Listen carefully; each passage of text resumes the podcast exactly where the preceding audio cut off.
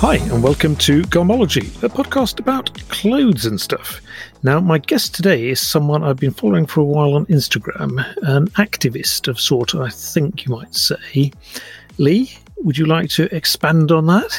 Absolutely. Hi to everybody who's listening. My name's Lee. I'm actually the owner, founder of an Instagram platform and website called The Redirectory, which I'm building with a community of amazing small brands and businesses to be a modern day Yellow Pages for people who are wanting to support small and find truly transparent and ethical businesses who are really focused on making a difference and putting planet and people right at the top of the agenda in everything that they do. Now, this sounds like something that is pretty much as on point for the day as it can be. I think I actually started to think about it 3 years ago. This has been something that I've wanted to do for a long time, and we launched last year. There's a bit of a backstory to it, but I was in the retail industry for about 20 years. In buying, I'm actually a specialist in footwear, so I can break you down a shoe in about 20 seconds and tell you every single component that's in there. But I got increasingly dissatisfied with what I was seeing within the industry. And probably the last 5 or 6 years, I started to become mildly disruptive within my roles within businesses, saying no a lot to a lot of the things that they wanted to do because I didn't necessarily believe with the direction, and I could see the damage that it could create over the long term. And it culminated in me actually starting the platform last year. And I wanted to specifically focus on small businesses, one, because they're so genius at what they do. I mean, I could wax on about them all day. But two, I know so many people who are in the larger retail industry who want to make a living and do things right outside of the big businesses, that I wanted to create a platform that could support them and celebrate what they do and actually show people there is a different way to live. And it's not necessarily about buying loads of stuff, because we all know that we've got lots of stuff in this world, let's face it, but it's about making better decisions, supporting the right people, and actually understanding the true reality of the industry, because not a lot of people really understand exactly what the inner workings of the retail industry at large are. And I wanted to shine a light on that to show actually we can do better and we should support better. Now, I'm a bit interested in, you said you were in the retail industry and that made you increasingly dissatisfied. Sort of what type level of retail industry were you in? So I worked for big UK high street brands. So I worked for Clark's Shoes, which is where I started my training, and they are an amazing business. I worked for Marks and Spencer's, and then I also worked for some other larger retailers, including Debenhams on the UK high street. And different businesses do things differently, and I would say the last, 6 years, I started to get mildly disruptive, because what you could see is when I started out within my career, there was definitely less competition. Fast fashion wasn't the big monster that it is these days. And so you did genuinely have a culture of businesses trying to segment themselves effectively and do things properly. However, as you saw the rise of fast fashion and you saw the market devolve just into price competition and who could get there cheapest, fastest, and with the biggest amount of volume to win the prize of market leader, you saw everybody else start to, even if they didn't necessarily operate in fast fashion, they started to get swept up in it, and they started to go, oh, actually, if we want to, retain our market position, we need to be quicker. We need to get things out there faster than our competitors. We need to be price checking versus these other people. And what you found was, over time, a lot of decisions were based on what other brands were doing and not necessarily focusing on what that business should be doing, which then led to what I would say are not great decisions being made at all. So it would be a case of, okay, if we've got a T-shirt, if our T-shirt is £12 or £15, somebody else is doing a £3 T-shirt. Well, we can't do a £3 T-shirt, but let's see if we can do a £6 T-shirt, and that's half off what we normally do, and then we can market it loads and we can shift a load of volume. And it just became a focus on price and volume rather than product and consumer. And I just fundamentally disagree with that. And it got to the point where you would see that because the market was changing so rapidly and the products out there were increasing and people were trying to create newness when there was no need to. So therefore, they were just creating tut. That's the only way I can describe it. It was literally tut. You would see it come through in the samples that were coming through, and then the samples would get dismissed very quickly. So throughout the entire process, you would see more waste. So even before it got to the shop floor, you would see piles of samples just disregarded in a head office because management were constantly asking you to develop the next best thing. And they'd see a catwalk and say, oh, do something like so-and-so designer. But because the market moved so quickly, they moved on quickly. So I decided to say no quite a lot.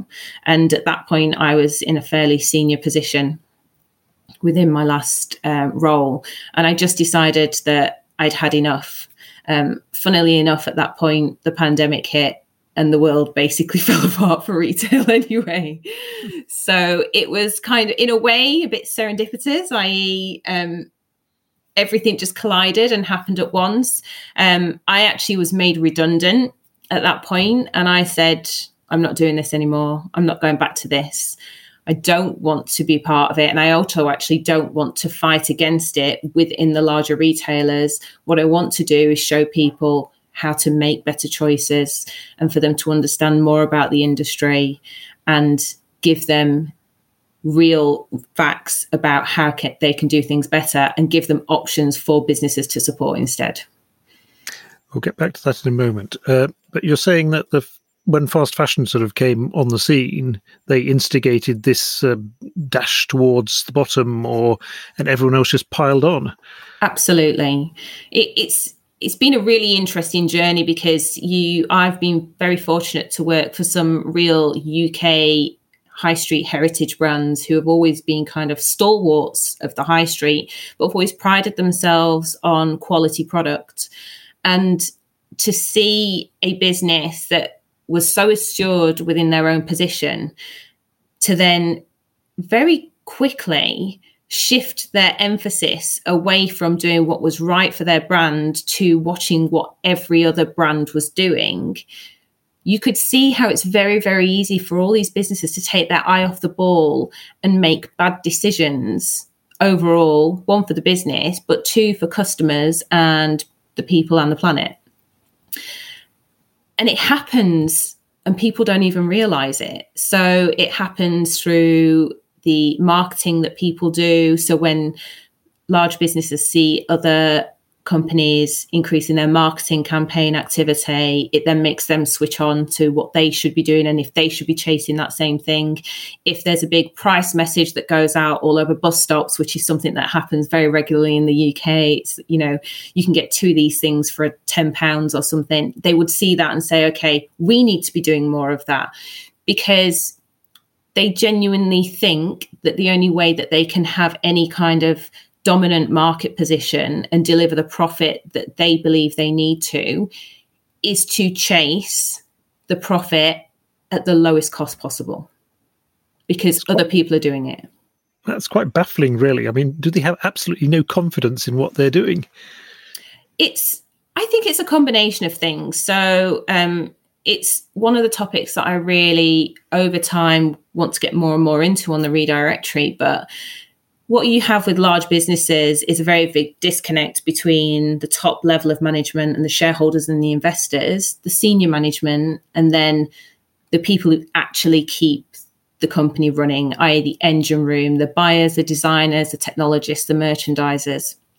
And so what will normally happen is that, the top management. They will have the report on the financial figures. They'll also be looking at the market in relation to what's happening within the business, which they invest or own. And they will say, well, why are those people stealing a march on us? Why is their market position increased? Why is their volume within the market gone up so much? And the business is then forced to react because they don't want to lose their market position. What then happens is they might have objectives from senior management of, okay, we want to deliver this in terms of product. We want to deliver this in terms of profit. We want to deliver this in terms of social and environmental care. That will all get thrown out of the window as soon as they are told that they need to deliver a different level of profit to re-ascertain their market position or reattain their market position, And what will then happen is that piece of information will get funneled down to the product teams, who will get told to just deliver newness and get it out as quickly as possible. And these are your new margin targets, and this is how quickly you need to deliver it, and we need it by this day, and it needs to be applied to this total of the range. Go and do it. So all of the levels within a large business, although connected by a financial profit, are completely disconnected in terms of how they will want to achieve it. Because, and this is definitely a bugbear of mine, within businesses, there are so many talented people. They tend to be the ones who are the doers every day. So it's the creatives, it's the buyers, it's the merchandisers. You go to those next levels above what I would say a buying manager, so above that to heads of. Everything is driven by the financial bottom line. And you can have these incredibly talented teams who want to make product better and are on a mission to find better materials and create product that's got less waste and create product that's bang on fit for the consumer. But they will always be overruled by senior management and a profit-driven objective, because at the end of the day, they're there to deliver to the role that they've been asked to do, and that is to deliver the profit. I can totally relate to why you quit. It sounds awful. It is. And I'm not trying to ham it up because, you know, in many ways, my experience has afforded me the opportunity to then create this platform. But I was very lucky because I've worked in some great businesses, but then I've also learned about some not great elements whilst I've been working within those businesses. I've worked within teams that have got bucket loads of talent and integrity, but I've also then been and seen the management decisions and the decision-making process that goes from the top down and seen how disconnected that is and how it doesn't work. It fundamentally doesn't work. And that's why I support small over everything else, because whichever way you look at it, and I've spent a long time doing this, trying to work out how we can create a rationale or a justification for how some of these businesses operate. When you're talking about ethics and sustainability, I do kind of hate that word at the moment, sustainability, but for want of a better phrase, yep. Everything is driven by profit line, everything, and everything will get overruled if profits are in danger. And you see that decision being made daily. So after this period, you went and looked at small companies. Where is their advantage? I mean, where do we start? I literally could wax on about small businesses all day long. I think there's so many facets to a small business that people really don't understand or necessarily account for. I think they see these small businesses as, you know, little cottage industries and somebody ferreting away in their home studio. They are savvy. They are multitaskers to the extreme. They are inherently lean because small businesses don't have the profit margins or the financial backing to make anything other than cost-effective decisions. But they do it when they're an ethical business by never sacrificing the main objective of focusing on what their impact is from an environmental and social perspective. So you see these small businesses and they will not overorder because they can't guarantee that they can sell it, and that's a waste of their material. But it's also then a waste of their time if they're making it, and that time is money.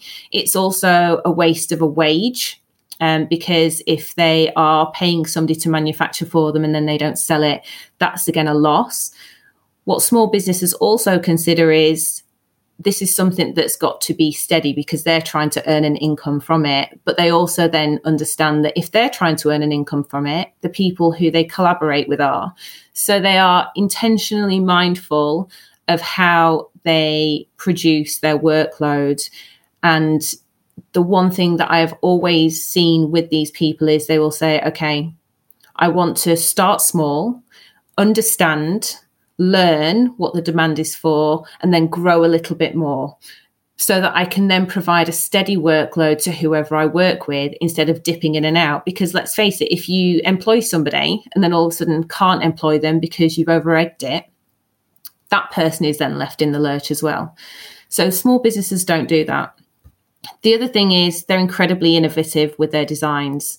One of my biggest things that grinds my gears about retail industry at large is the sheer amount of duplication that's out there. It's basically high streets of Me Too product. And I know I did a post on it on The Redirectory recently, but for people to understand who actually owns the shops on the high street that they think are independent when they're actually not, and to understand that they're all part of the same large holding groups, all delivering to the same objectives. What that then does is create a situation where each of those brands within the holding groups looks at what the other brand is doing, sees if something's selling well, and delivers their version of it, which is then just another version of the same thing on the high street. So when you actually look in shops these days, all you have is 55 versions of the same thing again and again and again and again. With a small business, they are passionate about their own identity and the creativity and their input into making something that's fit for purpose for who's going to buy it.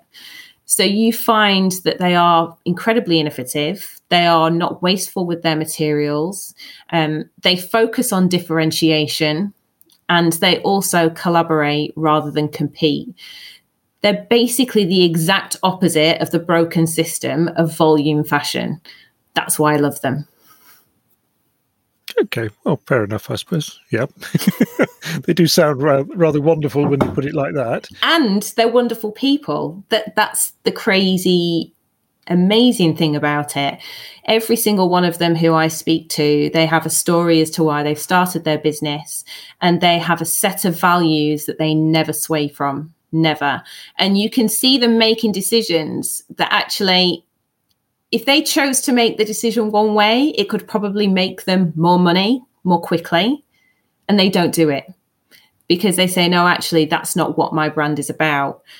It's about growing steadily, and it's not about being dominant in a market. It's about being part of a collaborative community who support one another. It's, again, the exact opposite of large-scale retail. I tend to talk about heart versus spreadsheet, left brain versus right brain type thing, because none of the companies I sort of have any interest in are the sort of spreadsheet companies where you can tell that is what they're run by, and good firm look at the margins to make sure that they're operating well. And I'm often surprised, though, at small companies, tiny companies, say one person, two people. I mean, how do they find time for everything? Genuinely, I don't know. I've started trying to work that out. So I don't sell product, but I obviously engage with so many small businesses. They're all heroes in my eyes because they do every single department's work that you would have in a large retail business. They take it all in themselves. So they are designers, social media experts, logistics, purchasing, admin, tax forms. I literally can't. The tax actually scares me. It's just absolutely crazy. You know, they are the cost analysis experts. They are the customer services. They are the customer focus experts. They do it all. And these people also generally have busy lives outside of it. And what you will also find as well, because small businesses are struggling, it's the reality of it, because there's so much competition out there and it's really, really hard to have a voice and for it to be heard. They will often be doing this alongside other jobs, whether it be freelance work or, you know, part-time or even full-time. A lot of the brands and businesses who I work with at the moment, they're working between 3 and 5 days a week as well as doing their own business. So this is, you know, early starts in the morning, late into the evening, weekends, but they're building something. So they're committing to it. But in a direct answer to your question, how do they do it? I genuinely don't know, because, you know, you were saying that you work and I work as well. I work 4 days a week normally, alongside doing the Redirectory, and the workload is insane. The social media on its own, it's a nightmare, and you can spend so long going through presenting yourself in the correct way on your platform, which is absolutely the right thing to do. But at the same time, you've got a ton of emails. You're trying to get back to everybody. At the Redirectory, I independently assess every single business that goes on there. So each business has a set of questions that they have to answer that's relevant to their specific industry business model. So I have to assess them all, go through all of that. And I don't even make product. So that's why I want to shout so hard for them, because they are truly the most efficient people in terms of how they manage their time, but they are hard working, but they're doing it for an amazing reason. And if we have a choice, a financial choice where we can make a better decision, they are absolutely the one that we should go for. Now, I noticed when you were listing up what small businesses have to do, you didn't mention making. Are most of them not making their own things? They're ordering it in from other makers. Did I say creating? I don't know whether I did. Sorry. I did mean to say making. It's too late now. I know. You have to go with that. I'm going to have so many brands who are like, why did you not say that? No, designer makers, creators, they do everything. Most of the businesses that are on the Redirectory, they either make themselves or they are working with local communities. I have a few who are working with factories as well. So that's been a really interesting area to explore, because obviously we know within the fashion industry that it's a very opaque supply chain, and it's very, very easy to lose visibility of what you're doing. But I'm really proud to say that the businesses who are on the platform who do work with factories, they are so transparent about what they do. I have all the audits, and I ask for those as well. I ask for the certifications. And the really, really great thing about it is they all choose to partner, and they are fully aware of who they're partnering with, which is what we want. You mentioned that the small companies have very transparent supply chains. From your time in the sort of large industry, now they claim to be very transparent. You're shaking your head now. It's not I'm not hearing it, but so in large scale retail, there is a want to be transparent for the sake of marketing and being able to market yourselves as a business who is sustainable, in inverted commas. Would it be a priority if it wasn't a competitive advantage in the market? Absolutely not. There's so many reasons why. One of the key things is the sheer volume of product that these businesses are working with. It is absolutely impossible to gain the transparency and visibility throughout the supply chain of all of the componentry and materials that they're using, because their sourcing is so vast. They are dealing with multi-product categories across so many different territories. There's many different ways to source across clothing and accessories, and you can choose to go through nominated mills and nominated suppliers, and you can get a certain level of accreditation through there. But what you also find with the fast fashion element specifically is that they will go, and it's slightly different now because of the pandemic, but what they do is they get their factory teams to actually go out and get this for them now, but they will go to markets. So out over in China and Indonesia and Vietnam, there are these huge fabric markets, huge componentry markets, and you can walk around and you can pick swatches from little stalls. They are, you know, just tiny bits of fabric swatches from thousands upon thousands of suppliers. I'm talking, there are so many. And they will go and they'll go, oh, I really like the look of this. I really like the look of that. And then they'll go back to the factory and go, I want to use this. Where's the testing? Where's the breakdown of what the materials are? Where's the mill? What is the actual cost? How does it get there? None of that is actually checked. And then what happens is those design and buying teams ask for samples to be made up. And it's only then when it gets back to the actual head office that they will ask for industry level testing.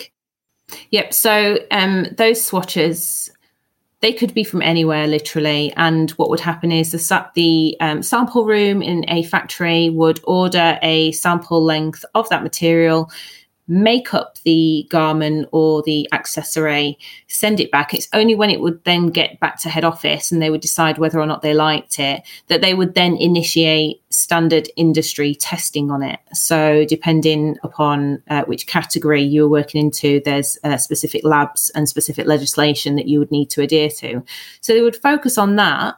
But at that point, the actual transparency behind the materials has completely gone. And because of the speed at which they are trying to push it out onto the market, guess what gets sacrificed? The time to investigate what these materials are, what goes into it, how it's produced, what the processes are, what the waste is, what the impact is. It all goes out the window because that is weeks upon weeks upon weeks of research when they could actually be getting that product out onto market. And it's just the complete reverse with a small business. They would do their research beforehand. They would strategically choose their materials, check the accreditation, buy from mills, speak to the people in person and buy a small amount and know that it was the right material to use. Whereas in large-scale retail, it's, okay, that looks nice. That's what I want to have out there. Okay, let's hope it passed the tests. Boom, done. I do often wonder whether it's the speed of that industry that lets them get away with so many things. I mean, another aspect of it is how they copy designs. And I imagine that by the time that design is in the shops and someone notices it and instigates something legal, then they'll say, oh, yeah, sorry about that. They're all sold now. Nothing we can do. You've hit the nail on the head. Number one, it's a never-ending cycle. So you, as a team, you're asked to constantly monitor the market competition, understand what's coming in from a luxury perspective to understand what the overall trends might be, interpret those. And I say that in inverted commas because there's always, if you speak to anybody that's been in retail, they'll say, if you had £1 for every time somebody said, can you do me a version of this? And they want it to look exactly like their recognisable one, but they want it to have enough differences in it that from a legal perspective, there would be no recourse. But they want Me Too product because the speed at which you're asked to develop, there is no time for creativity. There is no time to sit back and think. It's a just do it mentality. I don't mean to actually steal the Nike phrase there for anybody who's watching it, listening to it, but it is just do it, get it out there, get it sorted, and the only way that you can escape that is by not being in those businesses that are on that hamster wheel. And there are some good ones. I can remember years ago, my cousin who was working for a large menswear brand in the Manchester area, doing shoe designs, and he always had sort of 10 pairs of each style of shoe in his home, because when they wanted, say, a pair of brogues, he'd go out and buy 10 pairs of brogues and then make their pair based on these. It's which so was, true. Of course, not really very creative. I also remember hearing last year about high-end British menswear brand, Savile Row affiliated, I think, who had a sample jacket in at a British factory, and they wanted it made in yellow. And their sample was a French jacket, still with the label attached, from a very well-known French workwear brand. But they just wanted that jacket in yellow, and that was their design. It doesn't surprise me, though. That's the thing. I think it's been a kind of unspoken subject within retail for a very long time, and what you'll find is a lot of the people who have decided to move away from the industry, that's one of the things, particularly on the design side and the creative maker side, they didn't want to be part of that. They, you know, these people are incredibly talented. They didn't get to where they got to by just not being able to have an imagination and not being able to apply themselves to create exquisite design. It's not their fault that the businesses that they worked within couldn't recognise that. But the problem has been that the UK high street, or the high streets, you know, globally, they dominate the employment within retail industry. And that's what we want to shift the needle on. That's why we want to focus on small businesses, because there's all this talent out there that's just not being used. You know, if you're sat there as a designer or a maker and you're being told, I just want a version of that well-known brand, that's soul destroying. Absolutely soul destroying. And it is disrespectful to the amount of years that they've put into training themselves and being so diligent in what they do. So quite rightly, they want to create a brand that, you know, talks of what they do and, you know, shines a spotlight on their skills and creativity. We just need somewhere where everybody can find them and we can talk about them and be proud about, you know, the skills that we hold within our countries, within the retail industry.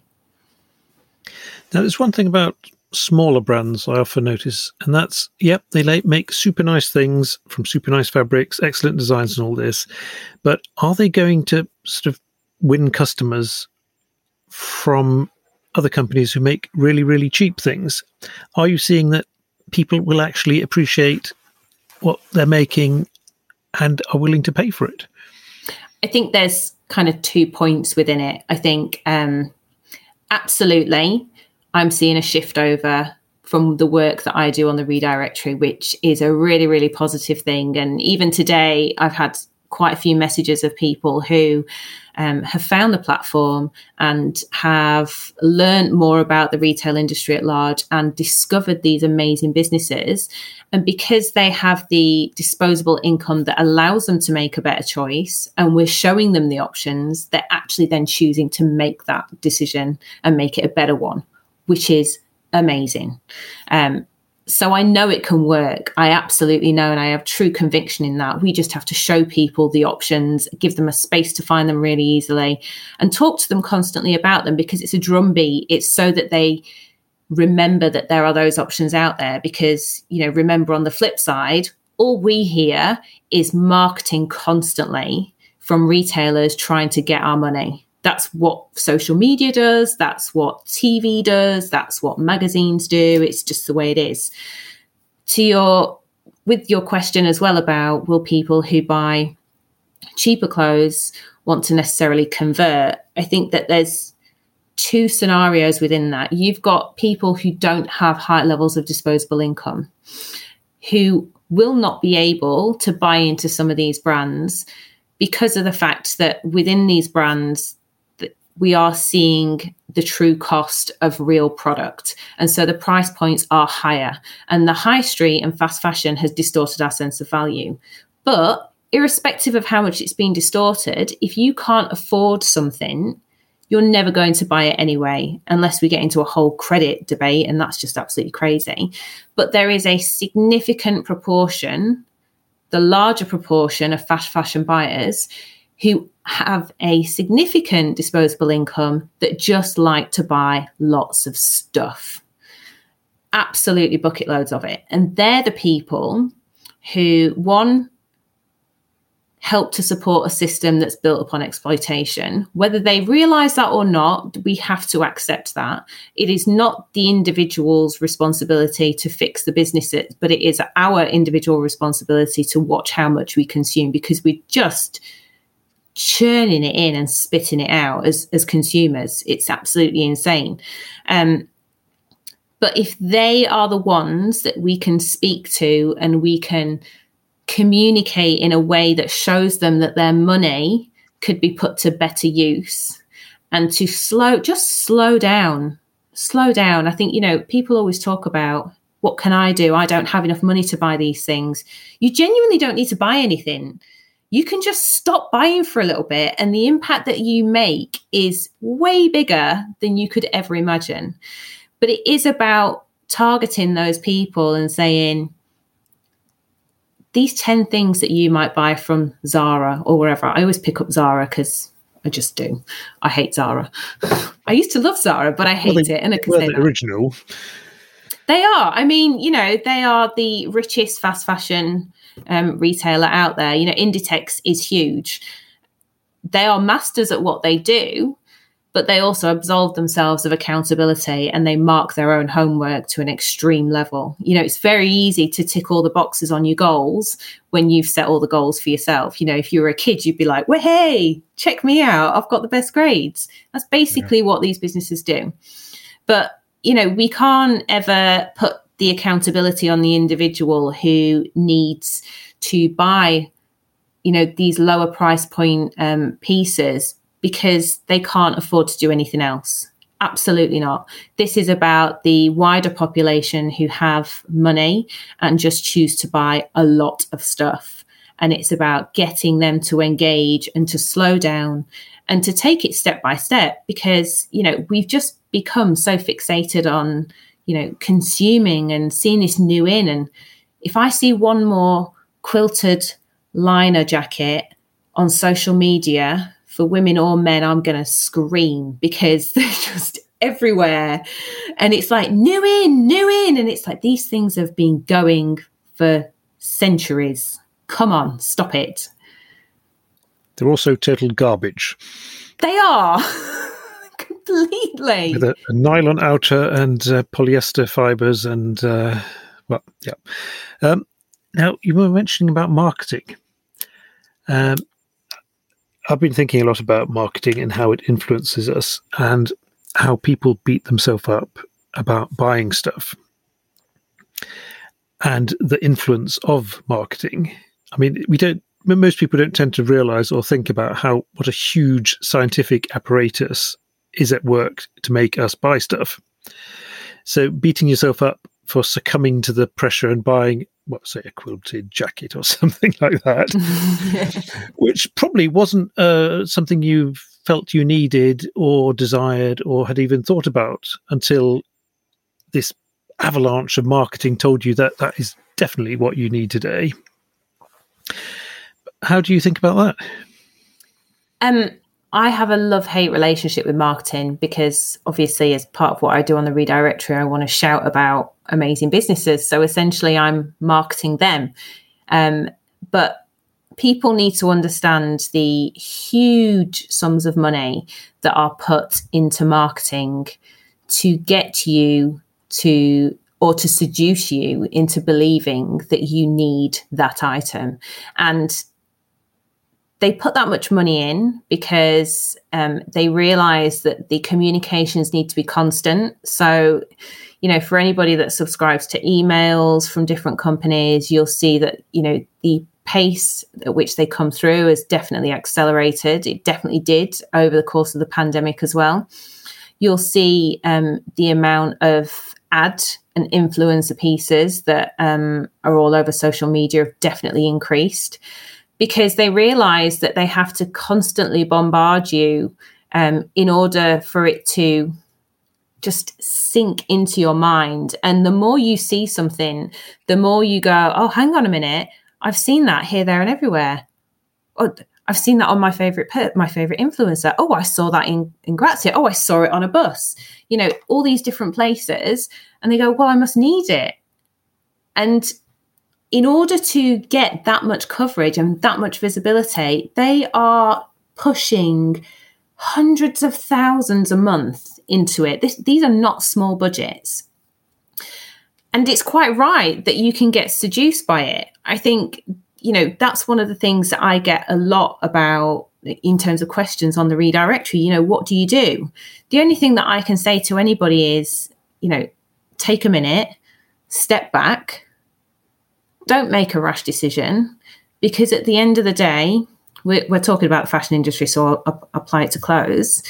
You know, your world is not going to end if you don't get that specific coat, like honestly, because the system, you know, but people do think that. It's a shock to them. They're like, you know, it's the newest denim shirt and it's got, you know, bells and whistles on it. And it's like, calm down, because the fashion industry moves so quickly that many things could happen. One is that you'll find it secondhand in about 2 months' time.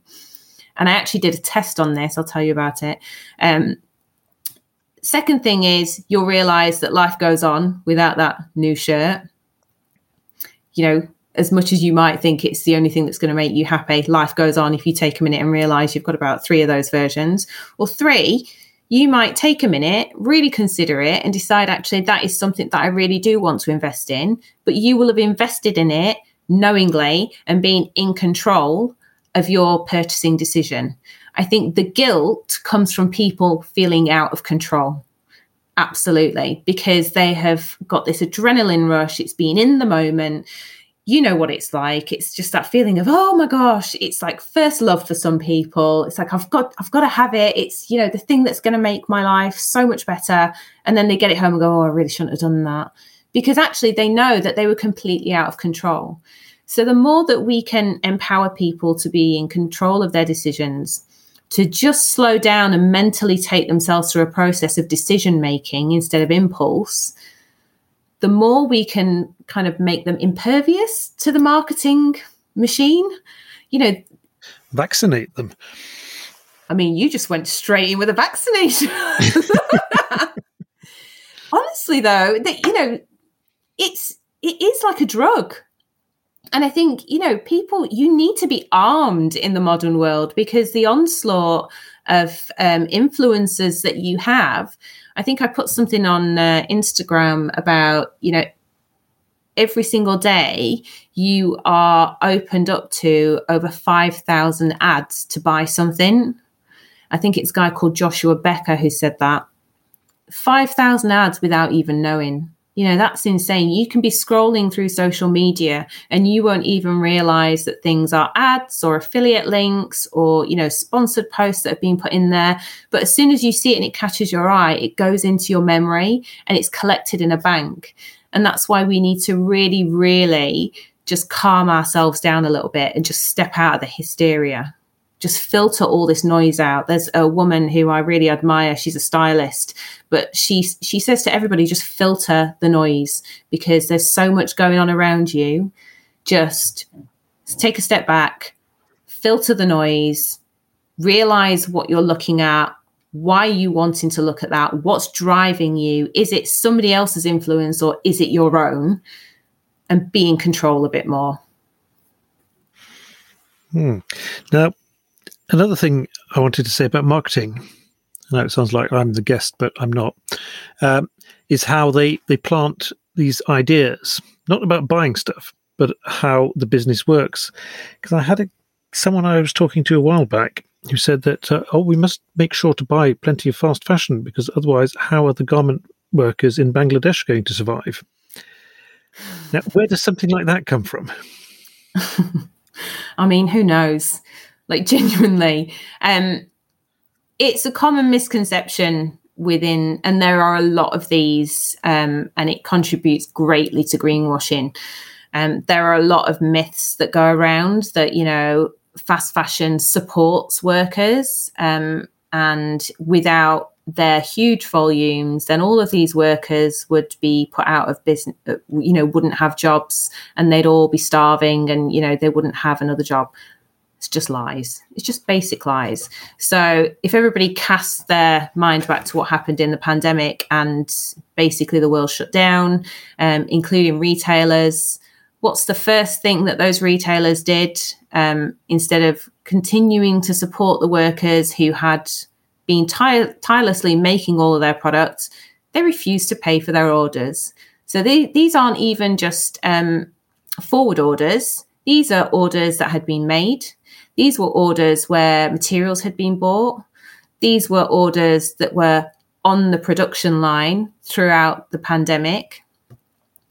They just chose to walk away and absolve all responsibility, because that profit decision that we were talking about earlier from the management, from the shareholders and the company owners, they saw their sales go down, and the first thing that they wanted to do was mitigate any profit risk, which includes paying for goods. So they walked away. So if that doesn't demonstrate how little the industry supports their workers, I genuinely don't know what else does. But the entire system is built upon the exploitation of the lack of legislation of an industry. So the fashion industry is one of the least legislated. So there are very few regulations and laws that are enforceable. So everything is by choice. And that's where the issues lie. And that's why there are so many amazing NGOs, organisations, activists who are campaigning for legislation within the fashion industry, because without that, we continue to see the exploitation of workers. We can continue to see the overconsumption of resources and the use of incredibly bad materials with no transparency. It's not like in the food industry where there's a lot more regulation, and the pharmaceutical industry, you know, they all have, you know, massive issues themselves, but at least there's a lot of legislation. They don't have any of that. And because of the fact that from a wage perspective, they only have the minimum wages to go by in a lot of countries, and there are not legally enforceable living wages, all of the companies then go, well, if it's not actually legal and there's nothing that we can do to enforce everybody to do it, then we just won't do it either. But we'll pay the legal wage. And that's where the issues are. So this is a huge fundamental issue that people need to understand, that businesses are exploiting the lack of structure within this industry, and that's what needs to change. There was another point I wanted to make about people are only able to afford fast fashion because they don't have the money. That strikes me that that's more a case of they don't have the resources, because if they can afford fast fashion, they could probably also buy second-hand stuff, which, I granted, a lot of people don't buy second-hand because they don't like the idea of someone having used it. But it is a possibility of buying better second-hand for the same money. But granted, not everyone has the resources to go out and find stuff. Yeah. I think there's kind of two things. So I have some great examples near me where I've got some neighbours who work in the hospitality industry, and they have to wear specific clothes for going to work, and they're not provided by the people that they work for. And they don't have much money at all. And so they have to get their work clothes from a fast fashion retailer, because they can't find the specific pieces that they need within secondhand when they need it. So it's absolutely right that, you know, they're buying these things for a purpose, but they are wearing them a lot. And they are doing it because they don't have any choice but to do that is readily available to them. But I completely take your point as well, that there are some people who might hide behind that when actually they could choose secondhand.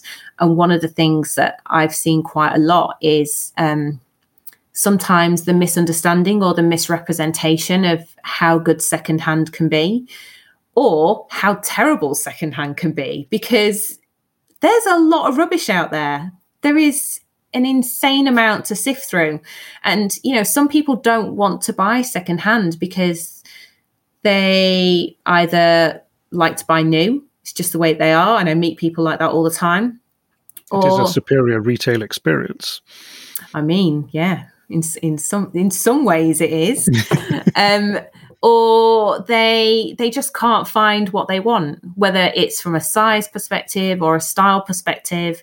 I'm kind of hit and miss with secondhand, so I never used to buy it because I hated sifting through stuff. I have a very organised mind, and if I see lots of mess in front of me, I just can't compute it, and it actually makes me quite anxious. So I could never go into a charity shop, and it wasn't something that I grew up with. I grew up with a family who would buy new, but they made it last, and I had to look after everything to the nth degree. But it was never within, you know, me growing up to go to charity shops.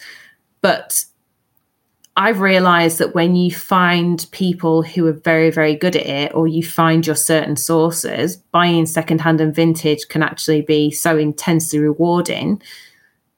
But you have to realize that if somebody's doing the work of sourcing it and curating it for you, you've got to pay for that.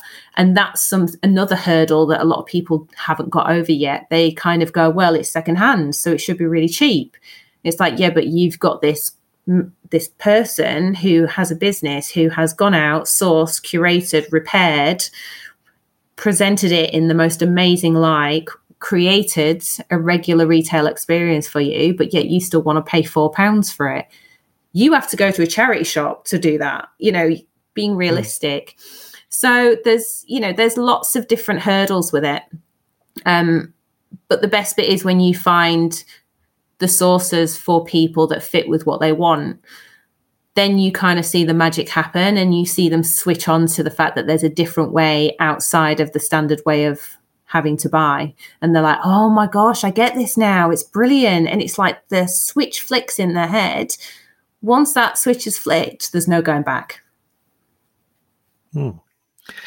Now, you mentioned that you'd run a test on how quickly things went from a fast fashion shop into the secondhand market.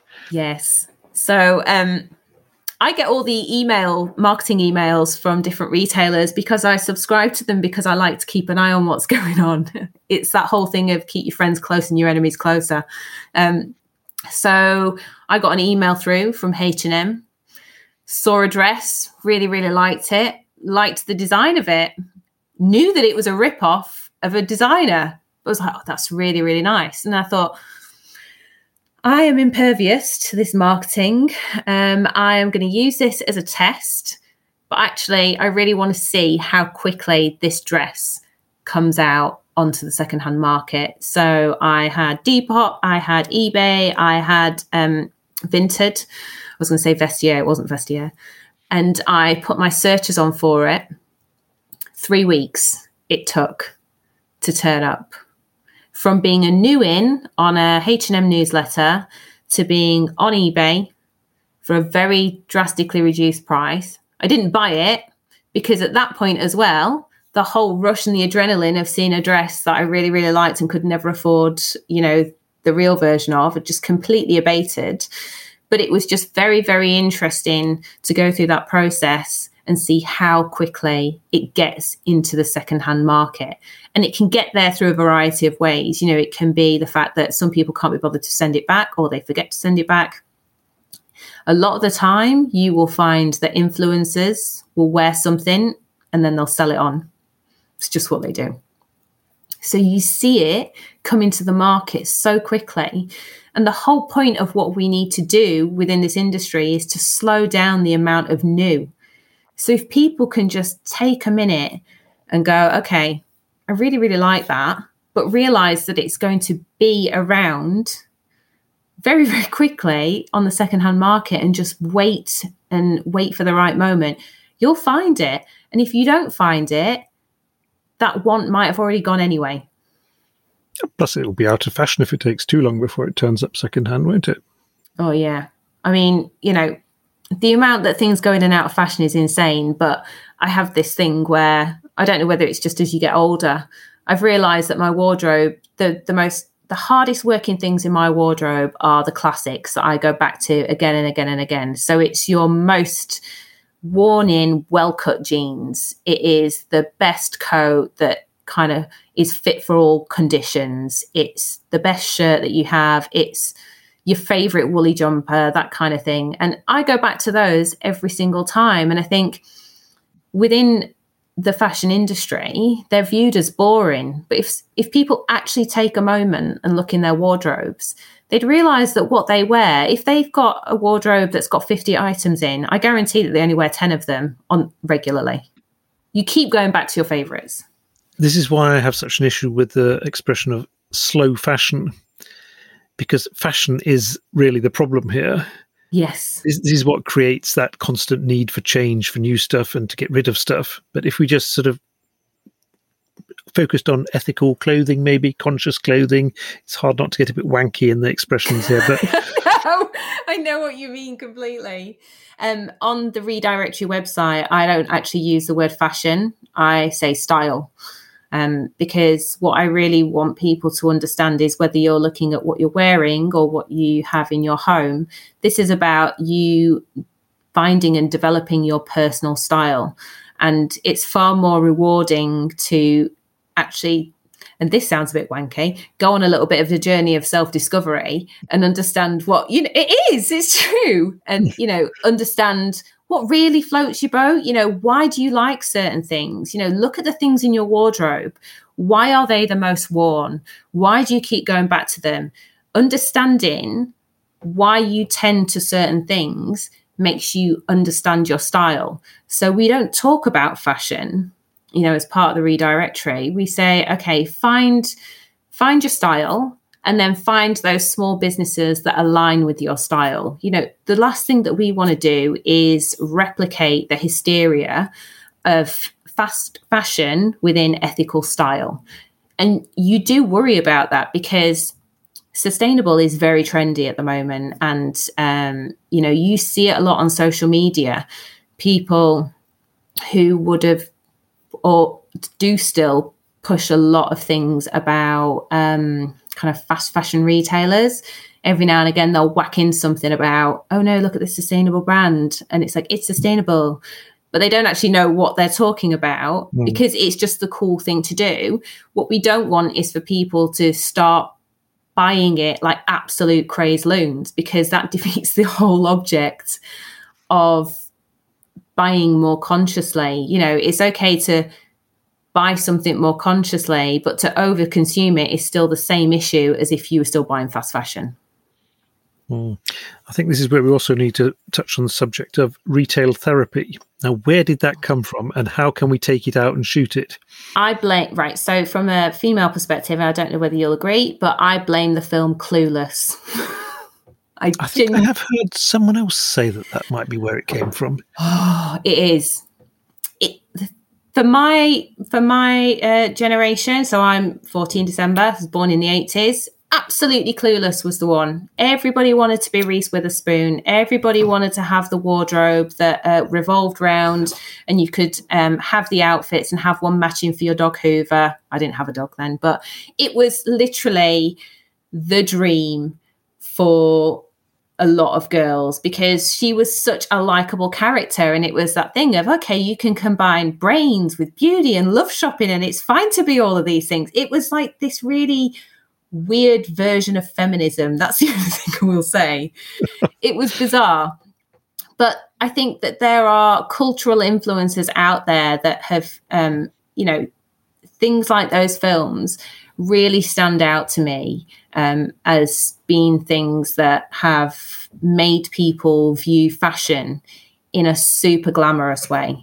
And you see catwalks and they look incredibly glamorous. You know, you'd see the supermodels, you know, both male and female, and think, wow, that's amazing. And, you know, fashion almost took on a whole different ball game with the 90s, with the supermodels. The supermodels are actually more famous than the fashion, but then the fashion, obviously, more emphasis was on it because of these faces.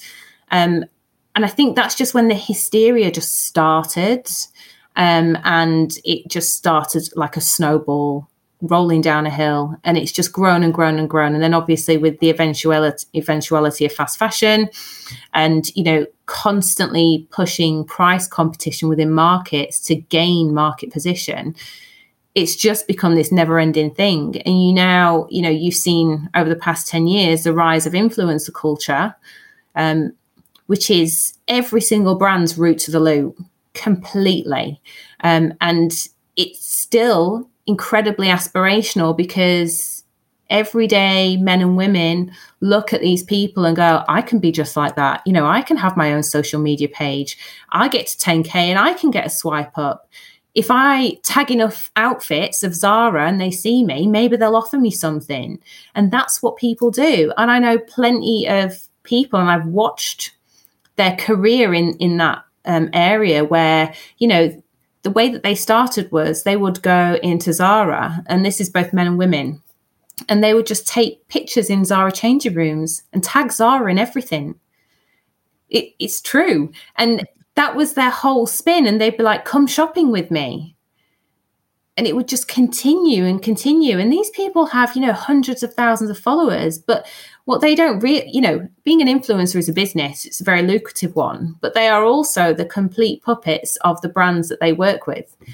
And it's, you know, understanding that there is a way to contribute to a more positive future for fashion if we talk more about it being about style and move away from having all of these influencers constantly filtering into our minds. Sound a bit brainwashy there, but... No, I think you're on message. I think you're okay. At this point, I'd like to sort of get into something that I started doing recently after I found this cardigan at a jumble sale and discovered the tag inside where it said romance clothing. I like that. I absolutely adored it. It made my weekend. I could not get the idea out of my mind. And it struck me that, because there's been all this talk about buying less, buying better, which for many people means spending more, buying the same amount, or if not more, because when you're buying really good stuff, it probably feels even better than buying that other stuff. But where can we find stuff that is our romance clothing? I'm not talking about a 20-year-old cardigan that you find at a jumble sale, but the whole idea of finding the really stuff that makes you feel good and that you want to wear a lot. Because I saw this infographic a few years ago which compared buying fast fashion jackets with a British-made jacket. It was from Made in Britain Instagram website. But they'd compared buying a British-made jacket that you bought and wore every day for 20 years versus buying from fast fashion companies one every season. And some came out around the same. Well, I think the cost per wear was slightly less for the British-made jacket. And it struck me that that is not going to convince people, because most people, I think, would feel better if they had a new jacket every season than wearing the same jacket day in, day out for 20 years. So it wasn't a very ingenious marketing tactic for British-made products. But if that jacket was part of your romance clothing wardrobe, whereby it puts a spring in your step every day for those 20 years because it makes you feel so bloody good about yourself, then you'd be onto something. Absolutely. I think, do you know what? It goes back to that whole thing of working out what your style is and filtering out all of the influence around you, because, you know, you can want to emulate people and see celebrities or whatever and go, oh, that looks amazing on them. And then you want it. And then actually you realize you've fallen in love with it because somebody else told you that it was really cool. The one thing I've learned is just, and it doesn't have to be boring stuff or anything. It's, you find, I would say, and tell me whether you agree or disagree, I would say you find your romance clothing when you find something that really fits with your lifestyle and with your style. And it can be so off trend completely, but you put it on and it ticks every single box in terms of form and functionality. And it might have a story behind it. So like with the romance clothing, with the label, It might be something that evokes a memory. So, for example, I know that you've had Ella on podcasts, but the way that she talks about her makes and the memories that her shirts evoke for her and that sense of familiarity, that's your romance clothing. It's something that you put on and it's got a story behind it. And I think that's when you truly fall in love with pieces. I actually did a post for Secondhand September and I went through my wardrobe because I wanted to show people that, one, old pieces are just beautiful, and the fact that they have a history, whether it's in their construction or in the stories of who might have had them or of how you found them, or, you know, the labels that they might have come from, you know, they are exquisite because they've had a life that might not necessarily you have had for the entire time. Or if you have had it for the entire time, you have worn that and shared that life with it. So I have a jacket which is so old. It's actually an old Belstaff that I got from eBay. And the pockets are worn through. I actually can't put anything in the pockets. Get that fixed, you know. I'm going to get it fixed. But I almost don't want to get it fixed because I know that those pockets have worn through because I have walked my dog so many times and dug my hands in when it's been really cold. And that coat has been my fail-safe every single time. And it has kept me dry. It has kept me warm. And it's got this beautiful patina, and that's just what floats my boat. For somebody else, it might be an immaculately tailored suit that they either had made, or they bought off the peg, or they found vintage, or they might have had altered for them. But it might be something really, really smart, and they put it on and they feel like $1 million. But we really have to reconnect with our clothing and understand that it has real meaning. I think we've looked at it as a quick fix, as a mood booster, as an adrenaline rush in a moment to feel relevant within a society that moves so quickly. But actually, it's like those really rubbish friends as you're growing up. They're the kind of ones who are like, oh, you're cool, I'll hang around with you. And then as soon as somebody else cool comes along, they drop you as quick as you like. This is not an insight into my childhood, by the way. It's more just an analogy. It was a friend you know of, yeah. Yeah, it was a horrible experience. But it's that whole thing of, you know, you can be the cool person for a second, but then it's dropped in a hot minute. Think of your clothes as your friends. Think of the fact that they are going to take a journey with you and they will make you feel amazing if you buy the right ones. It was interesting you should mention Ella and her clothes, because I got such a massive chuckle out of when she was on the pod. She was talking about all her favourite clothes were stuff she'd stolen from her family. Yes. And her dad actually got in touch with me and said, so that's where my jacket's gone. Really? So, yeah. Hi, Ella. This is the second podcast in a row where you get a mention. So, yeah. I know. Do you know what really bugs me about Ella as well? She doesn't wear her own shirts. You outed her now. You mentioned that you have a huge amount of really nice brands in your directory now, or should I say redirectory.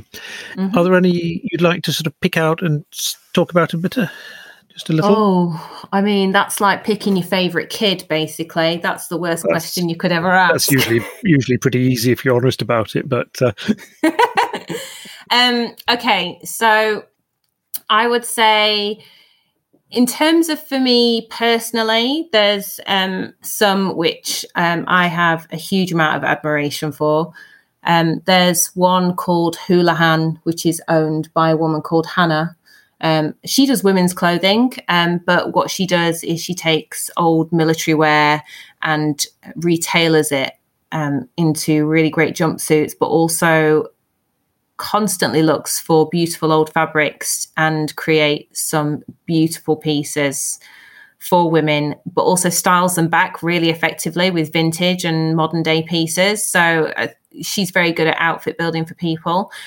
Ella, I mean, I know I'm going to mention her again, massive fan of her work. Her shirts are brilliant. The thought that she puts into what she's doing and you really, really connect to what she's doing and the love that she's put into it.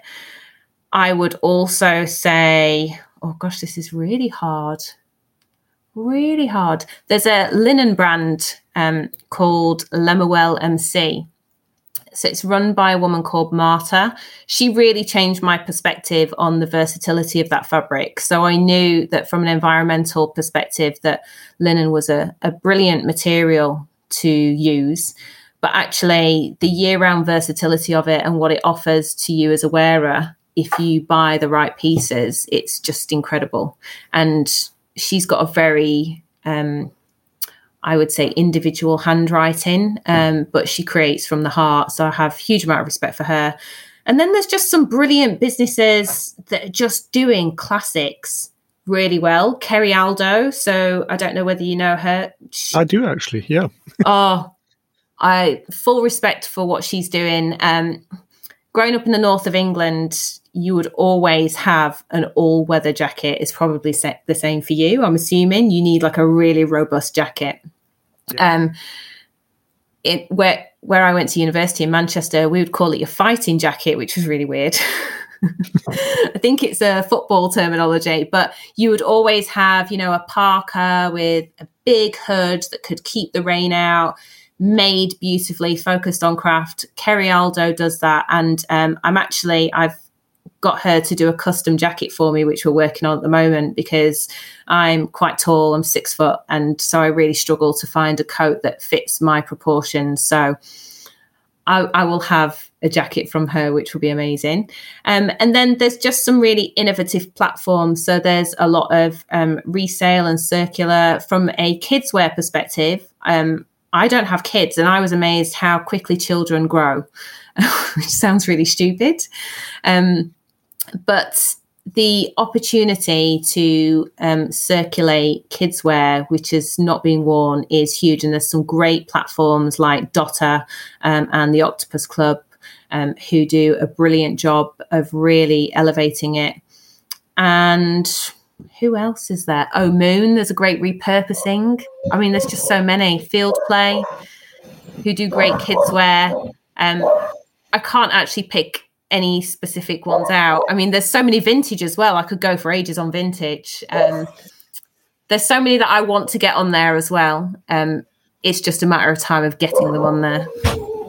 Yeah, that sounds like it's worth having a good look through. It is.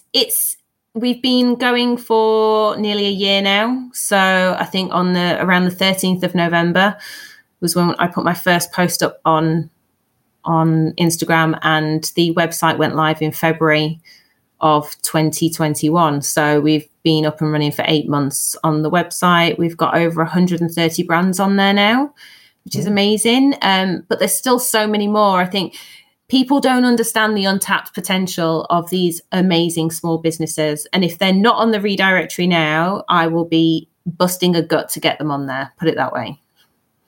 And you also do a good job with your Instagram of, well, both promoting them and also explaining aspects of, I almost said sustainable fashion, but ethical style.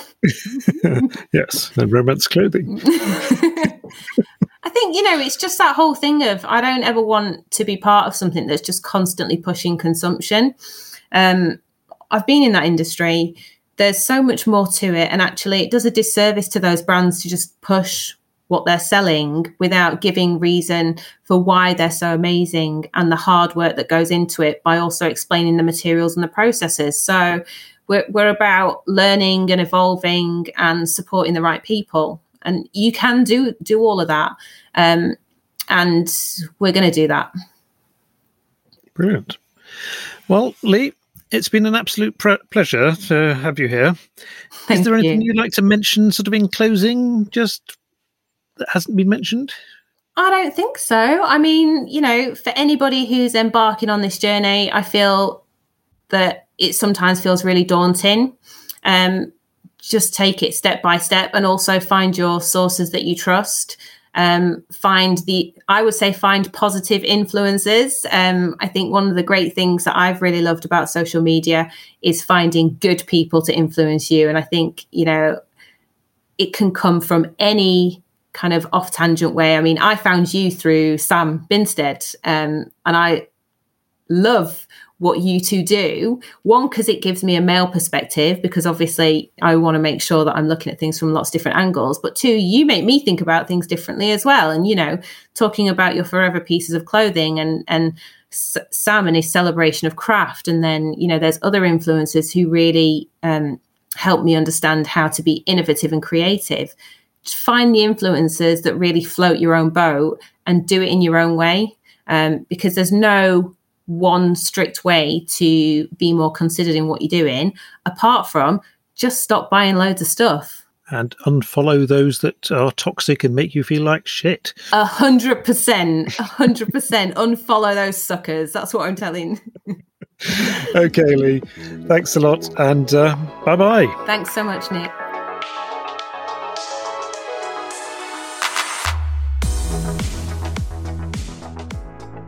And that was all for this week's episode of Garmology, a podcast about clothes and stuff.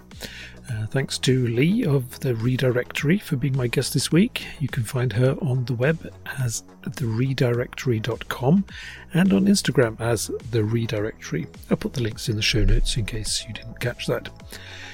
You can listen to Garmology on all podcast services. It is available everywhere. This is episode 64, I think. So if you enjoyed this, there's lots to plunder in the backlog. If you'd like to get in touch, send an email to welldresseddad@gmail.com.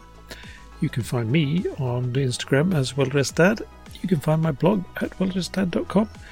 And I have a YouTube channel and other stuff as well. So if you'd like to suggest a guest, tell me how much you enjoyed this episode, or just get in touch, or even support the podcast, do send me a mail. I'm Nick Johannesson, and there'll be a new episode next week. Bye-bye for now.